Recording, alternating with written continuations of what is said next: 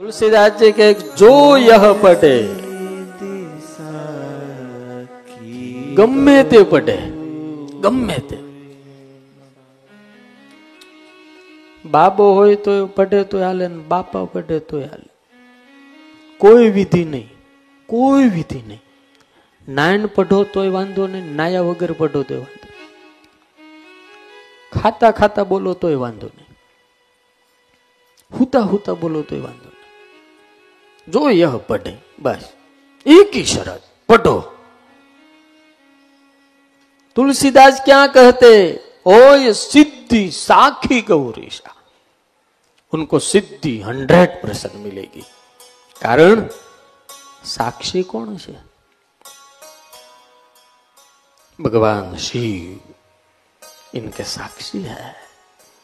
चपटी बबूत में खजाना कुबेर का, ओ शंकर। इनके साक्षी है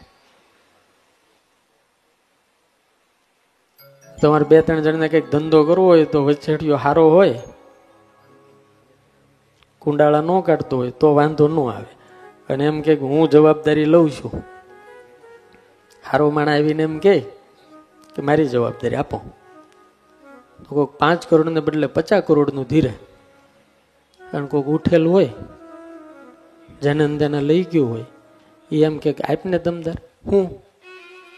હું આપું? ધોકો આપું? હાલી નીકળો.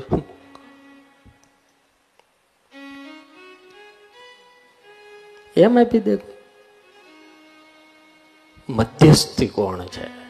સાક્ષી કોણ છે? જવાબદારી કોણ લે છે? એના ઉપર બહુ મોટો આધાર રાખે.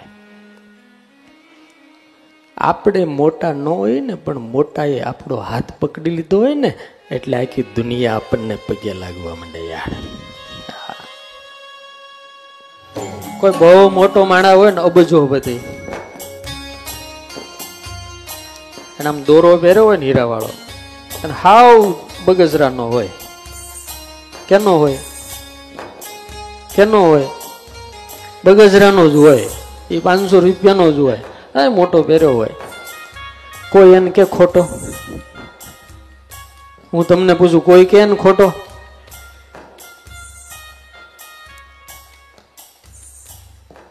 કારણ? પહેરો છે કોને કોણે પહેરો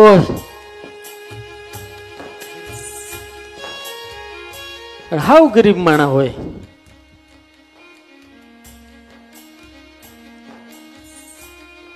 તેને ખાવાના ફાફા પડતા હોય અને કદાચ એના ભાગ્યમાં હોય મળી ગયો હોય,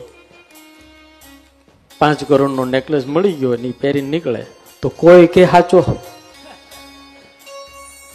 કોઈ એને સાચો કે હું તમને પૂછું કે?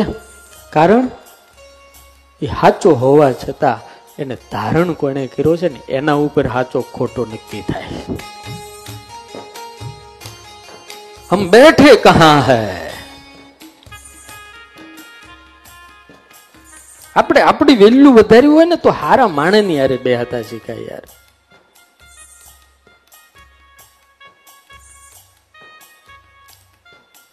પાંચ લીટર દૂધની અંદર એક લીટર પાણી ભળી જાય ને, તો દૂધ એને એનો રંગ આપે, દૂધ એને પોતાનો સ્વાદ આપે અને દૂધ એને પોતાની વેલ્યુ આપે.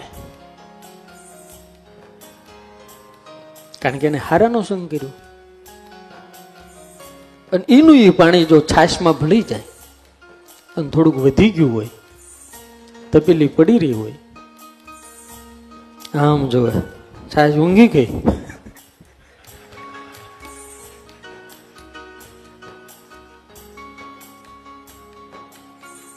આપણી બા હોય, બેન હોય, મા હોય, તરત કાઢી નાખે પાણી.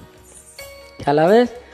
કારણ કે એને ખોટાનો સંગ કર્યો. કારણ કે ખોટા માણસો એને જરૂર હોય ને ત્યાં સુધી રાખે, બાકી લાત મારીને કાઢી મૂકતા હોય છે. થયું કેવું? કે પાણી કોઈના મોઢે ન ગયું? છાશે એને એનો રંગય નો આપ્યો, એનો ટેસ્ટ નો આપ્યો, અને પાણીની જે વેલ્યુ હતી ને એટલી નો રહી. એટલી નો રહી.